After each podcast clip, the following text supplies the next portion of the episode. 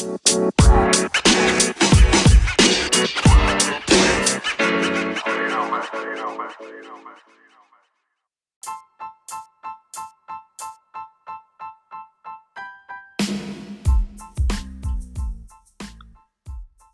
probably heard of Christopher Columbus.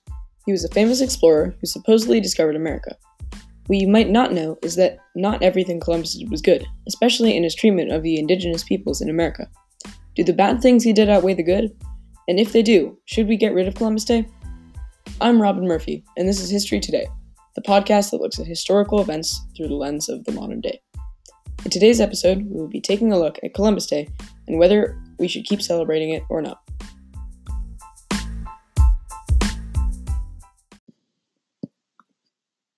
To start, we need some background information about Columbus and the things he did to gain a sometimes good, sometimes bad reputation. The Taino people are an indigenous nation who originally lived on several islands in the Caribbean, such as Cuba and the Bahamas. They were also the first group of people that Columbus encountered on his voyage to the Americas. The Taino were a peaceful people, and they valued kindness and hospitality very greatly. They were fishers, hunters, and farmers, and all of them either hunted, fished, or worked in, in gardens. Some crops and foods that were very important to them were yucca, corn, nuts, cassava, manatee, hutia, a rodent, sea turtles, and many more fish and animals. Despite what most people think, they were very civilized. Their culture held great value in the respect of the natural resources, such as food and the beauty and the beautiful environment that they lived in. Columbus was a European explorer who was from Italy. He was funded by Spain to sail around the world to try to find a faster and safer trade route to India across the ocean. Four main things motivated Columbus, as well as most other European explorers commerce, Christianity, conquest, and curiosity. Commerce was the search for money and wealth, as well as new ways to get money through trade routes, spices, rare resources, and other things. They wanted to spread their religion of Christianity because they believed it was superior to all their other religions. They would force people to convert to their religion because they thought it was better for the people they were converting. Conquest was the need for power. If you colonized the land, you would have more power and resources that you could sell for a lot of money, as well as the fame and glory of finding a new land. They also wanted knowledge of the rest of the world because knowledge is power. If Columbus succeeded at his journey and came back to Spain, he would get 10% of the profits, become the governor of all the lands that he discovered, and receive the title Admiral of the Ocean Sea. On October 12, 1492, Columbus and his men first landed on an island in the Bahamas, but they didn't stay long. By December 2, 1492, Columbus had wrecked one of his ships on the coast of what is now Haiti. He named the island Hispaniola in honor of Spain, the country that was sponsoring his voyage. When he was on Hispaniola, he forced native people to tell him where to find gold. Then, he took them as prisoners and made them search for gold so that he didn't have to. Little did he know, there was not very much gold on the island, and he was giving the indigenous people an impossible task. All native people over the age of 13 were forced to work looking for gold. If they did not find enough, they would have their hands cut off until they bled to death. On his second voyage, Columbus enslaved over 500 indigenous people and sent them back, and sent them back to Spain. By 1503, there were only a few groups of Tainos left living in resistance. Resistance took many forms, such as running away, fighting back, and even deciding that it was better to die than to be enslaved and committing suicide. The Spanish knew that they could not fight back against the Taino forever, so they called together a diplomatic meeting with Cacique Anacaona, a Taino leader who led a group of Tainos into the mountains and had successfully evaded the Spanish demands for enslavement. She invited many other resistance leaders to the meeting. Once all the leaders were inside the meeting house, the doors were locked from the outside and the entire building was set on fire. However, the son of one of the leaders survived. His name was Enrique, and even though he was taken in and raised by the Spanish, he never forgot his heritage. Once he had grown up into a strong and able young man, he escaped up into the mountains with, a small group of followers. He instructed them to not attack, but to only fight back in defense and slowly steal weapons from the Spanish. He led the most successful rebellion against the Spanish out of all of the Taino rebellions, because he won every battle that he fought in. After many years of fighting, the Spanish agreed to leave Enrique and his people alone.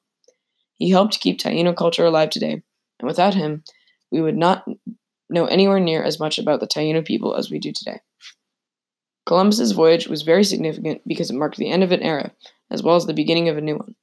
It sadly ended the era of Taino people and Native people in general, Native American people in general, but it started the era of Europeans coming to America.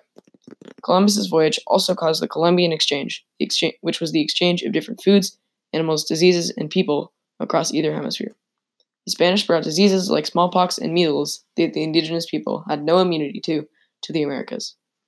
The diseases spread across all of the Americas through trade routes, and in 100 years they had wiped out 90% of all indigenous people. Because many of the Taino had been killed or were weakened by disease, the Spanish began to bring enslaved people from Africa to the from Africa to the Caribbean to work on sugarcane plantations. This made the population of the Caribbean be quickly become majority African. However, plants that could feed more people, like potatoes, were introduced to the Eastern Hemisphere. This helped raise population in Europe, Africa, and Asia. In Europe, the population was raised so much that people began to worry about overpopulation, and this eventually led to people moving out of Europe and going to the Americas to settle and colonize. In Africa, the population increase helped sustain the West African population because people were being enslaved and forced from their land to the Americas to work on plantations.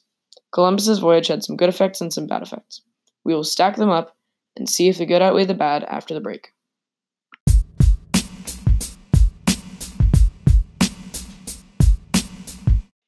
Welcome back to History Today. There are many arguments that people use when they say that Columbus Day should be changed or gotten rid of. One of the arguments that people use against Columbus Day is that Columbus killed a huge amount of innocent indigenous people.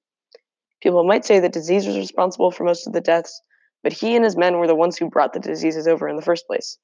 Other things brought to the Americas in the Columbian Exchange had a bad impact on the indigenous people's lives, such as pigs who ate crops. People against Columbus Day also bring up the point that Columbus was exceptionally cruel, even by old standards. He would torture and mutilate people who didn't bring him enough gold, sell girls as young as nine into sexual slavery, and was eventually put in jail for cruelty against other colonists. Some cities and states have stopped celebrating Columbus Day and changed the name to Indigenous Peoples Day, Italian American Heritage Day, or Native American Day, to name a few. There are also many people who think that Columbus Day should stay. Many of them say that Columbus Day isn't so much a celebration of Columbus's voyage, but rather a way for them to celebrate their Italian American heritage. Italian Americans were discriminated against in early America, and they latched onto Columbus as a way to humanize them. People also mention that Columbus brought many foods and animals across either hemisphere, raising the population of Europe, Asia, and Africa. They also say that without Columbus, there would be no America. We would not be here if Columbus didn't come to the Americas. When we come back, I'll tell you what I think about all of this.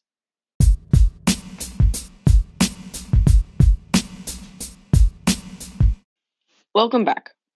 When you take a closer look at all of the good and bad things that Columbus did, you start to notice that all of the good things are only good for him and other Europeans. He enslaved, killed, and tortured people for his own benefit. He was selfish and cruel, and I think that for this reason, we should not celebrate Columbus Day anymore.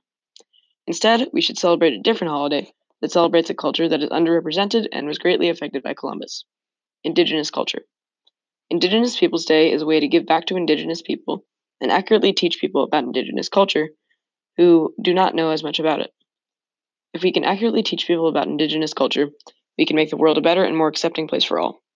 I also think that the federal government should be the ones to decide which holiday we should celebrate, because certain states may have some biases, and we would get the best representation of the whole country if the Senate and the House of Representatives decided on which holiday we should celebrate through a vote.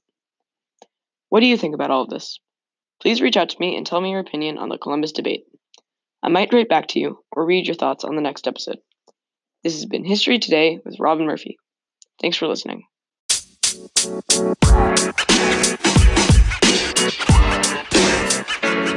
know, man. You know, man.